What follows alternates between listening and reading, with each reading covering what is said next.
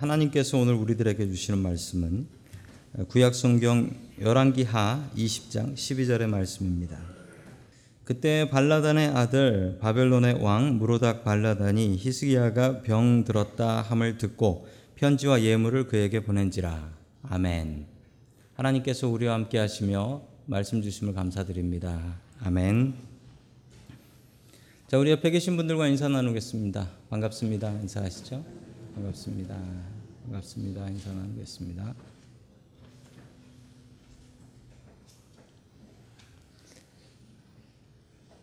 우리 계속해서 히스기야의 기도에 대해서 오늘 세 번째 말씀을 증거해 드립니다. 첫 번째 말씀은 기도로 미래를 바꾸라라는 말씀이었고요. 두 번째는 기도하면서 증거를 구하라라는 말씀이었습니다. 자, 마지막 말씀은 기도는 관계다라는 말씀으로 하나님의 말씀 증거합니다. 더 깊은 기도를 통하여 하나님과 바른 관계로 나아갈 수 있기를 주의 이름으로 간절히 축원합니다. 아멘. 첫 번째 하나님께서 우리들에게 주시는 말씀은 바벨론을 의지하지 말라라는 말씀입니다. 뭐 바벨론이라는 나라가 지금 있지도 않습니다. 있지도 않은 나라인데 이 나라를 의지하지 말라라는 것은 도대체 무슨 뜻일까요? 자, 우리 성경 말씀을 통하여 답을 찾겠습니다. 구약 성경 열왕기하 20장 12절 말씀을 우리 같이 보겠습니다. 시작. 그때 발라단의 아들 바벨로니아의 무로닥 발라단 왕이 히스기야가 병들었다는 소식을 듣고 친서와 예물을 히스기야에게 보내왔다. 아멘. 히스기야가 병에 들렸다라는 사실은 아, 지난번 말씀을 통하여 말씀을 드렸습니다. 자, 히스기가 병 걸린 사실이 사방에 소문이 난 겁니다. 그래서 어디까지 났냐면 바벨론까지 소문이 났습니다. 그랬더니 바벨론에서 친서와 예물을 히스기야에게 보냈다라고 합니다. 아니 왜 바벨론은 이 멀리 있는 나라 이스라엘도 아니고 남유다 이 작은 나라에 친서와 예물을 보낸 것일까요? 그 이유는 무엇일까요? 자, 지도를 보시면 바벨론이라는 나라가 저기 있습니다. 지금의 이란이랑 이라크 쪽에 있는 나라인데요. 이 바벨론이 대단한 나라였죠. 그런데 이 당시에 바벨론은 아주 작은 나라였어요. 아주 작은 나라. 심지어 왕도 자기가 못 세워서 저 아시리아라는 나라가 바벨론 왕을 세웠습니다. 그 왕이 누구였냐면 무로닥 발라단이라는 왕이었어요. 무로닥 발라단. 이 무로닥 발라단이라는 왕이 있었는데 그 아버지 이름이 뭐라고 합니까? 발라단이었대요. 그러면 무로닥이 무슨 뜻일까요? 무로닥은 누구의 아들이라는 뜻입니다. 영어로는 주니어라는 말하고 똑같아요. 제가 바벨론 말 하나를 알려드렸는데 거의 쓰실 일은 없으실 것 같습니다. 무로닥 발라단이라고 하면 발라단의 아들이라는 뜻입니다. 이 왕을 누가 세웠냐면 아시리아가 세워줬어요. 근데 이 무로닥 발라단이 아시리아한테 반란을 일으킵니다. 반란을 일으켜요. 그러자 그러자 이 산헤립이라는 왕이 그 계속 히스기야를 괴롭혔던 왕이죠. 아시리아의 왕인데 이 왕이 이 무로닥 발라단을 바벨론에서 쫓아내 버려서 바벨론에 들어도 못 오고 그냥 죽습니다. 그렇게 죽어요. 자, 그때 있었던 일입니다. 이 무로닥 발라다는 아시리아한테 지금 쫓겨난 상태예요. 그래서 이 무로닥 발라다는 힘이 필요했고 남유다라는 나라 작은 나라지만 이 나라랑 도와서 좀 아시리아랑 좀 싸워봐야겠다 이 마음으로 남유다의 히스기야 왕이 아프다고 하니까 편지하고 선물을 보냈던 것입니다. 그런 백그라운드를 좀 아셔야지 이 말씀이 이해가 될 수 있습니다. 자, 계속해서 13절의 말씀을 같이 봅니다. 시작. 히스기야는 그들을 반가이 맞아들이고 보물 창고에 있는 은과 금과 향, 향료와 무기고와 창고 안에 있는 모든 것을 그들에게 다 보여 주었다. 히스기야는 그들에게 궁궐과 나라 안에 있는 것을 하나도 빠짐없이 모두 다 보여 주었다. 아멘. 히스기야는 반갑게 이 사람들을 맞아들이고 그리고 이 사람들에게 보물과 금은과 무기고를 다 보여주었다라고 합니다. 그 이유는 힘을 합쳐서 아시리아랑 싸우자라는 뜻이 되겠습니다. 이들은 하나님을 의지한 것이 아니라 바벨론을 의지했던 것이죠. 히스기야는 하나님 의지하지 않고 어떻게 하면 바벨론을 좀 의지해서 이 나라를 좀 살려봐야겠다 이런 생각이 있었던 것입니다.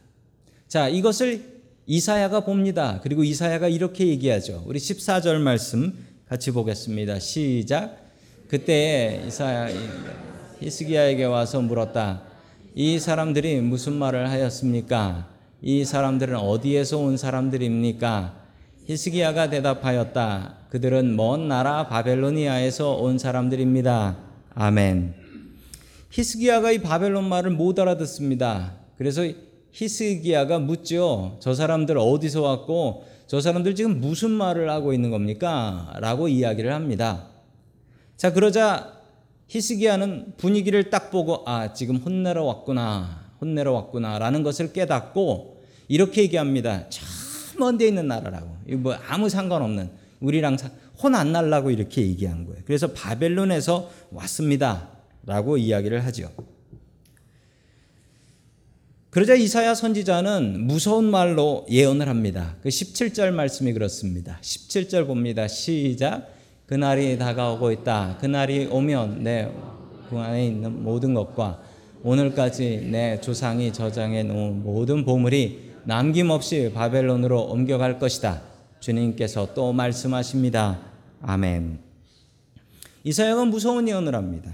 이 바벨론에 의해서 남유다가 멸망한다라는 거예요. 멸망할 뿐만 아니라 아까 보여줬던 보물도 다 바벨론이 가져갈 것이고 너희 자손들은 네 왕족들은 환관이 되어서 바벨론으로 끌려갈 것이다. 이렇게 예언을 하십니다. 너무나 두려운 말씀이죠. 그런데 이 말씀은 그대로 이루어집니다.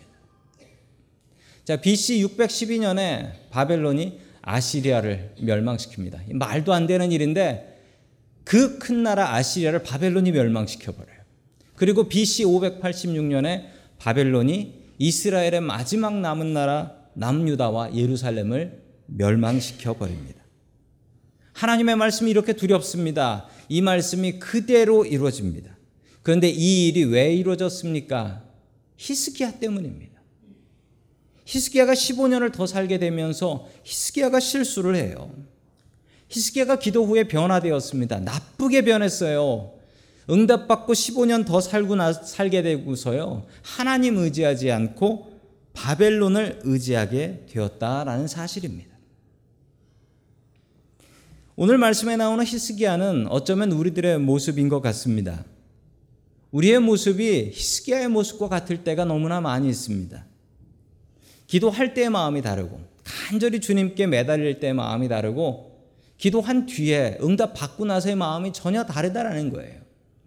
어떤 목사님께서 설교하시면서 이렇게 말씀하시더라고요. 우리가 기도하러 갈 때와 기도가 끝나고 나서의 마음은 꼭 이런 마음이래요. 급하게 화장실에 갈 때의 마음과 화장실에서 나올 때의 마음이 딱 그 마음이라는 거예요. 하나님 붙잡고 의지할 때는 하나님, 하나님께서 해결 안 해주시면 저 죽습니다. 눈물로 이 성전에서 주님 앞에 기도할 때의 마음이 다르고, 그리고 기도 응답받고 나면은 그 다음 마음이 다르다는 거예요. 하나님 말고 다른 걸 의지해요. 그렇습니다. 우리가 이래요. 내가 해결할 수 없는 문제가 있으면 하나님 앞에 가지고 나옵니다.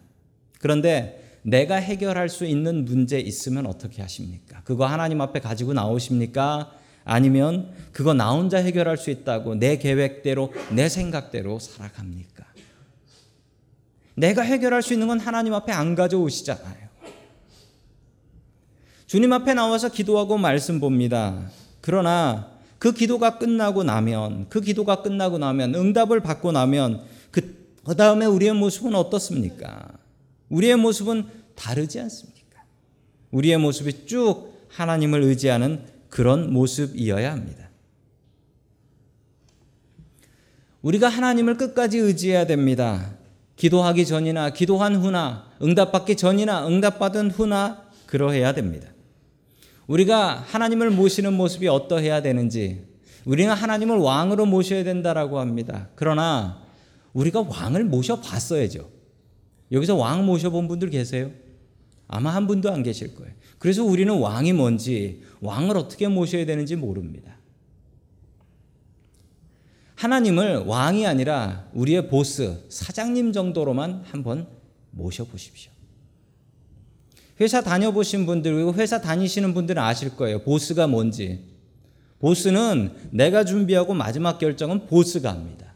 사장이 결정해요. 하나님 앞에 우리의 모습은 이러해야 됩니다. 우리가 모든 것을 다 준비해야 돼요. 우리가 기도하고 하나님 의지한다고 해서 우리가 할 일을 안 하는 게 아닙니다. 학생이 공부 안 하고 맨날 기도만 하면 어떻게 될까요? 하나님께서 도와주셔서 빵점을 맞을 거예요. 우리가 하나님 앞에 기도하며 나아가야 되는 건 맞습니다. 그러나 우리의 것을 준비해야 돼요. 다 준비하고 주님, 주님께서 결정해 주십시오 이래야 돼요. 반대로 하시는 분들도 계세요. 내 뜻대로 다 정해요. 내 뜻대로 다 준비해요. 그리고 하나님 앞에 가지고 나와서 하나님 앞에 반 공갈로 이야기합니다. 하나님, 이거 이대로 돼야 됩니다. 이거 이대로 안 되면 저 죽습니다. 이거 이대로 안 되면 저 교회 안, 안 나옵니다. 하나님 앞에 이렇게 얘기하는 분들도 있습니다. 반대로 해야 돼요. 준비는 하지만 결정은 하나님께서 하시게 하는 겁니다. 제가 회사 다닐 때, 회사 다녔던 때, 이제 기한이라는 걸, 계획을, 계획을, 리포트를 만들어 냅니다. 만들어 내는데, 그때 한국에서는 이거 아시는 분들 있을 거예요. 한국에서는 결제방이라고 하죠. 결제방. 이 담당자 사인이나 도장을 받아야 돼요. 그래서 맨 마지막에 CEO, 대표이사 도장까지 받아야 됩니다. 그러지 않으면은 내가 아무리 계획을 세우고 아무리 준비를 해도 그 계획은 그냥 쓰레기가 되는 거예요.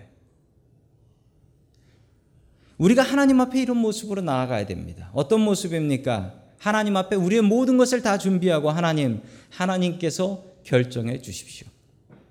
하나님을 우리의 사장님으로 모시는 겁니다. 우리는 그의 종업원, 그의 인플로이가 되는 것이죠. 왕은 너무나 멉니다. 하나님을 왕처럼 모시라고 하면 우리는 어떻게 그렇게 해야 되는지 알 수 없습니다. 하나님을 우리의 사장님으로 나의 보스로 모셔야 합니다. 히스기야는 기도 이후에 하나님이 아니라 바벨론을 의지했습니다. 우리도 그런 잘못을 저지를 때가 있습니다. 하나님을 하나님으로 의지하십시오. 하나님을 나의 보스로 모시고 살며 그분의 뜻을 따라 우리의 삶을 살아갈 수 있는 저와 성도 여러분들 될 수 있기를 주의 이름으로 간절히 축원합니다. 아멘. 두 번째 마지막으로 하나님께서 우리들에게 주시는 말씀은 기도는 관계다라는 말씀입니다. 기도는 관계다. 참 그렇습니다. 기도는 관계예요. 한국말로 자부심과 자만심이 있습니다. 이 자부심이라는 말은 self-esteem이고요. 자만심은 pride라고 합니다. 이 두 가지 말에 공통점이 있죠. 이 두 가지 말의 공통점은 내가 뭔가를 잘한다라는 생각을 갖는 거예요. 내가 좀 뭘 잘한다. 내가 이걸 좀 잘한다. 내가 이번에 성공 잘했다. 이런 마음이 있는 거예요. 근데 자부심은요, 스스로 자랑하지 않습니다. 자부심을 가진 사람은 스스로 자랑하지 않고 남이 물어봐야 얘기하고 남이 그냥 알아주는 게 자부심이에요. 자만심은 뭐냐면 다른 사람에게 스스로 내 입으로 자랑하는 거예요. 자, 자부심을 가진 사람은 그 나의 정체성을 잘 알게 되죠. 나의 장치성을 잘 알고 그리고 남들이 부러워합니다. 자부심 있는 사람은. 근데 자만심이 있는 사람은 스스로 교만해집니다. 그리고 다른 사람들의 미움과 손가락질을 받게 돼요. 똑같은 일인데 나의 에러튜드에 따라서 자부심이 될 수도 있고 자만심이 될 수도 있어요. 내가 뭔가를 잘한다라는 건 똑같은데 나의 자세 때문에 이게 자부심이 될 수도 있고 자만심이 될 수도 있다라는 사실입니다. 성도 여러분들은 어떻습니까? 머릿속에 생각하기, 아, 어, 이 사람은 정말 자만심이 있는 사람이야. 이런 사람 머릿속에 드는 사람이 있죠.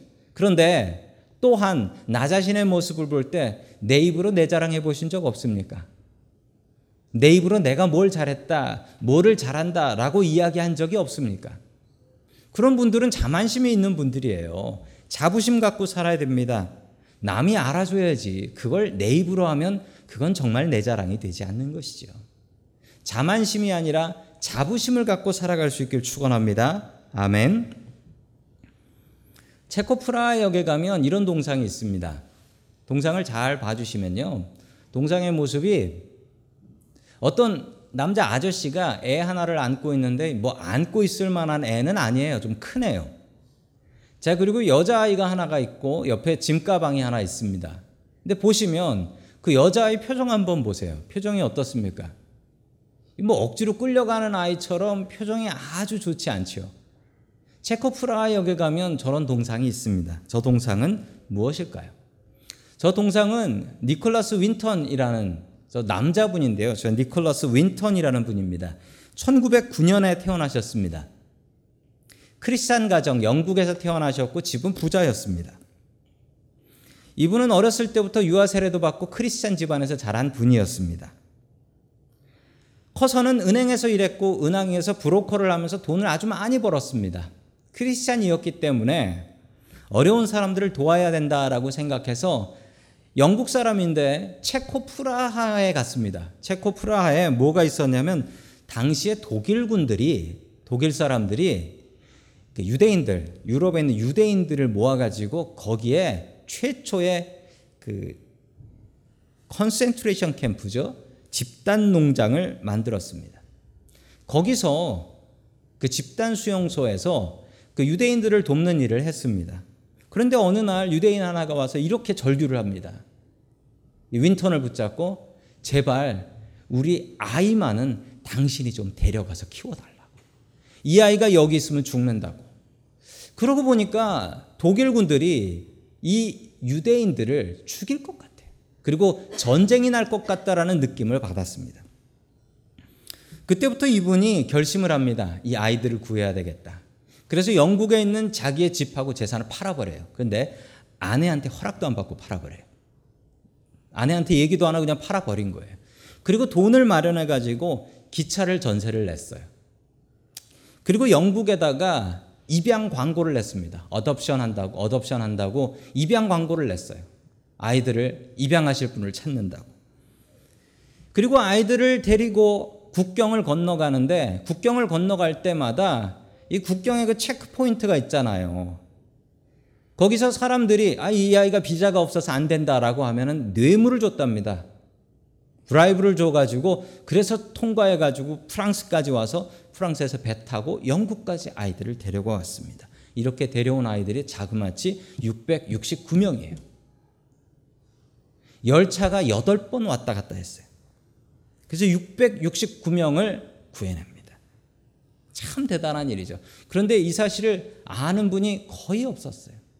왜 없었냐면 이 윈턴이라는 분이 이 이야기를 하지 않았어요. 1988년에 알게 됐는데 그의 아내도 몰랐답니다. 1988년에 그 다락방을 정리하려고 보니까 다락방에 사진하고 서류가 박스로 몇 개가 있더래요. 그래가지고 그걸 열어보니까 뭐 애들 사진하고 다큐멘트하고 서류들이 나오니까 이게 뭐냐고 물어본 거죠 남편한테. 이 뭐 도대체 뭐냐고. 그때 남편이 그제서야 얘기를 하더래요. 자기가 이런 일을 했다고.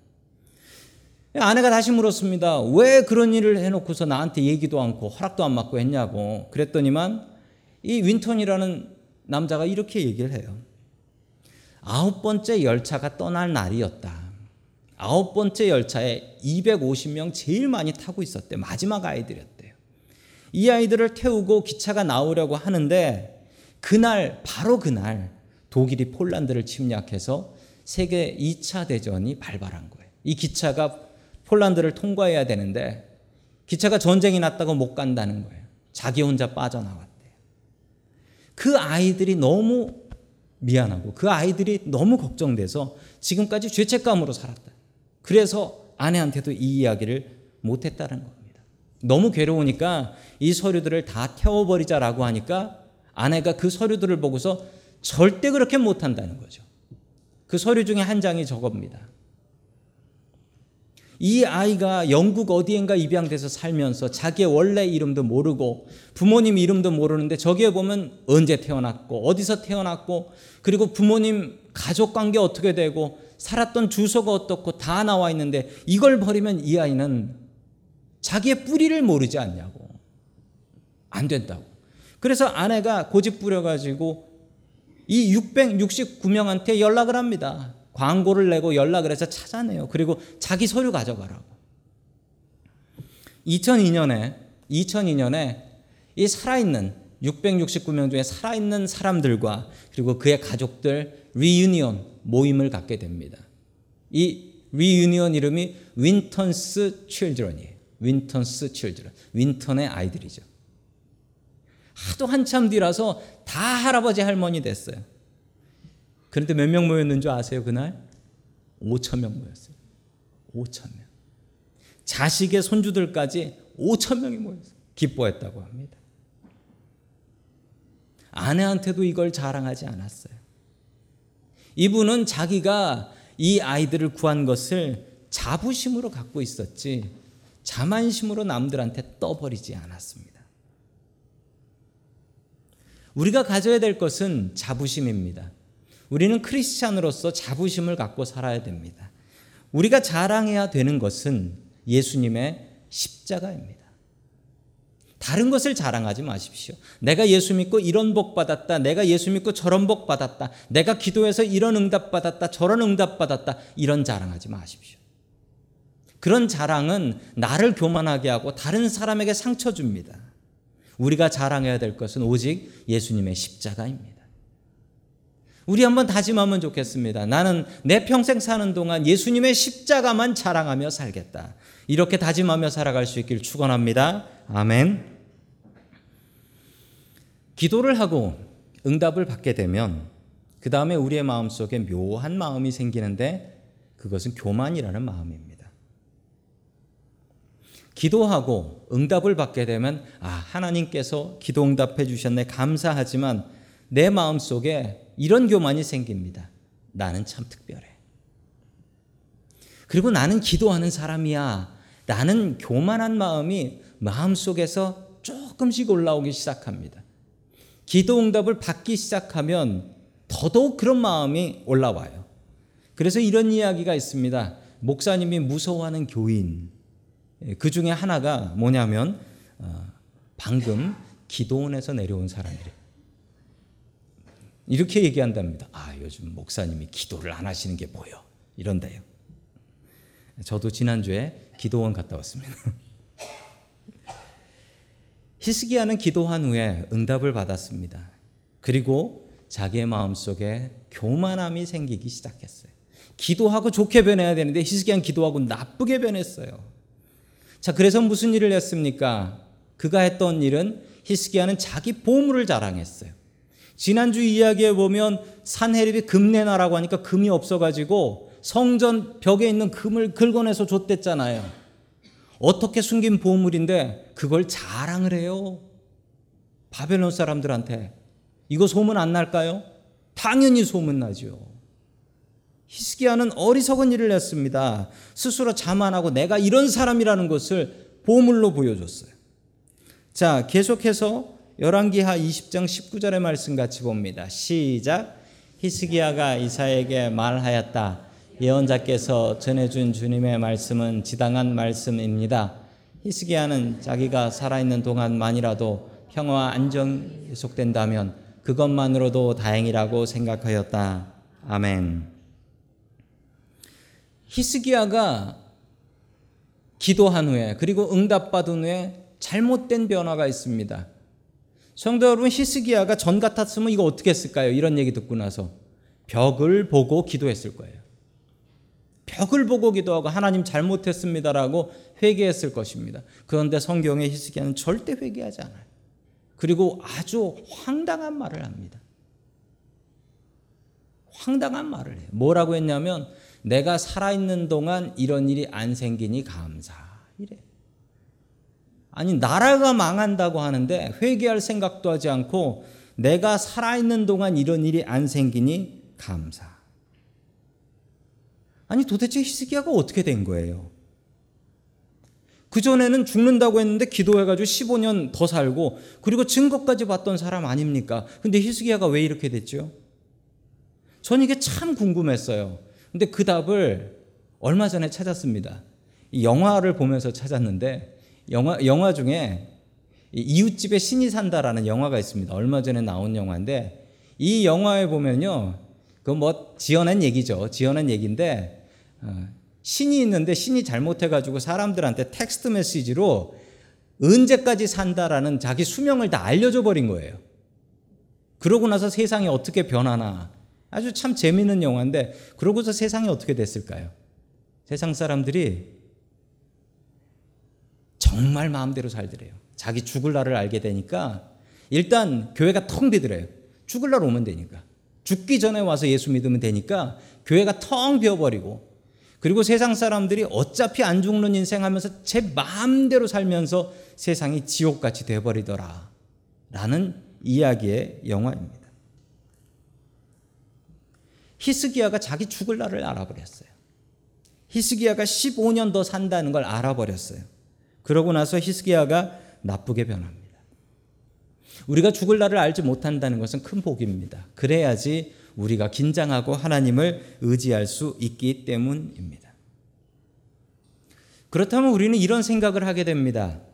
그냥 히스기야가 15년 전에 하나님이 죽는다고 했을 때 죽었어야 되네. 괜히 기도해가지고 응답받아가지고 15년 더 살아서 이 나라가 망하게 됐네. 이런 생각을 하시는 분도 계실지도 모릅니다. 그리고 드는 생각이 그래 그냥 하나님의 뜻에 순종만 하면 되는 것이지 기도할 필요 없겠다. 기도해가지고 뭐 이렇게 되면 어떻게? 어차피 15년 전에 죽는 게 나은 건데 이런 생각을 하시는 분도 계실지도 모릅니다. 그러나 절대 그렇지 않습니다. 15년을 더 살게 하시는 것도 하나님의 뜻이고 15년 더 살면서 더 잘 될 수도 있었는데 히스기야가 하나님을 온전히 의지하지 않은 것입니다. 그 대답이 되는 말씀이 마태복음 7장 11절에 나옵니다. 같이 봅니다. 시작. 너희가 악해도 너희 자녀에게 좋은 것을 줄줄 줄 알거든 하물며 하늘에 계신 너희 아버지께서 구하는 사람에게 좋은 것을 주지 아니하겠냐. 아멘. 15년을 더 살고 덜 살고가 중요한 게 아니었습니다. 응답 후에 더 하나님을 의지해야 되는데 15년 더 산다고 하니까 어차피 나는 15년 더 산다. 이 마음으로 하나님 의지하지 않았습니다. 우리는 종종 교회 안에서 이런 말을 씁니다. 기도빨이 세다. 라는 이야기를 씁니다. 기도빨이 세다는 말이 뭡니까? 저 사람 응답 잘 받는다라는 얘기예요. 누구나 기도 응답 잘 받고 싶습니다. 그러나 기도빨이 세다는 말에는 하나님으로부터 응답을 잘 받아낸다라는 나쁜 의미도 있습니다. 전 이 말 별로 좋아하지 않습니다. 왜냐하면 기도는 관계지 기도는 내가 얼마나 하나님으로부터 많은 것을 받아내느냐가 아니라는 사실입니다. 하나님께서 15년을 더 살게 해주셨으면 응답 잘 받았고 기도빨 센 거네요. 그게 아니라니까요. 받았으면 받은 것에 대한 책임을 지고 더 하나님과 깊은 관계로 나아가야 하는데 히스기야는 그렇지 않고 오히려 하나님을 의지하지 않고 바벨론을 의지하며 살았던 것입니다. 기도 후에 교만하지 마십시오. 기도하고 응답받은 후에 교만하지 마십시오. 그리고 기도하기 전의 마음과 기도한 후의 마음이 변화되지 마십시오. 아니 변화가 되어야 된다면 응답받고 하나님께 더 나아가는 관계로 나아가야 될 것입니다. 기도는 관계입니다. 기도를 통해서 하나님께 무엇을 받아내는 것이 중요한 것이 아니고 기도를 통해서 하나님과 더 깊은 관계, 더 깊은 것을 주고 받을 수 있는 관계, 그런 관계로 나아갈 수 있기를 주의 이름으로 간절히 축원합니다. 아멘.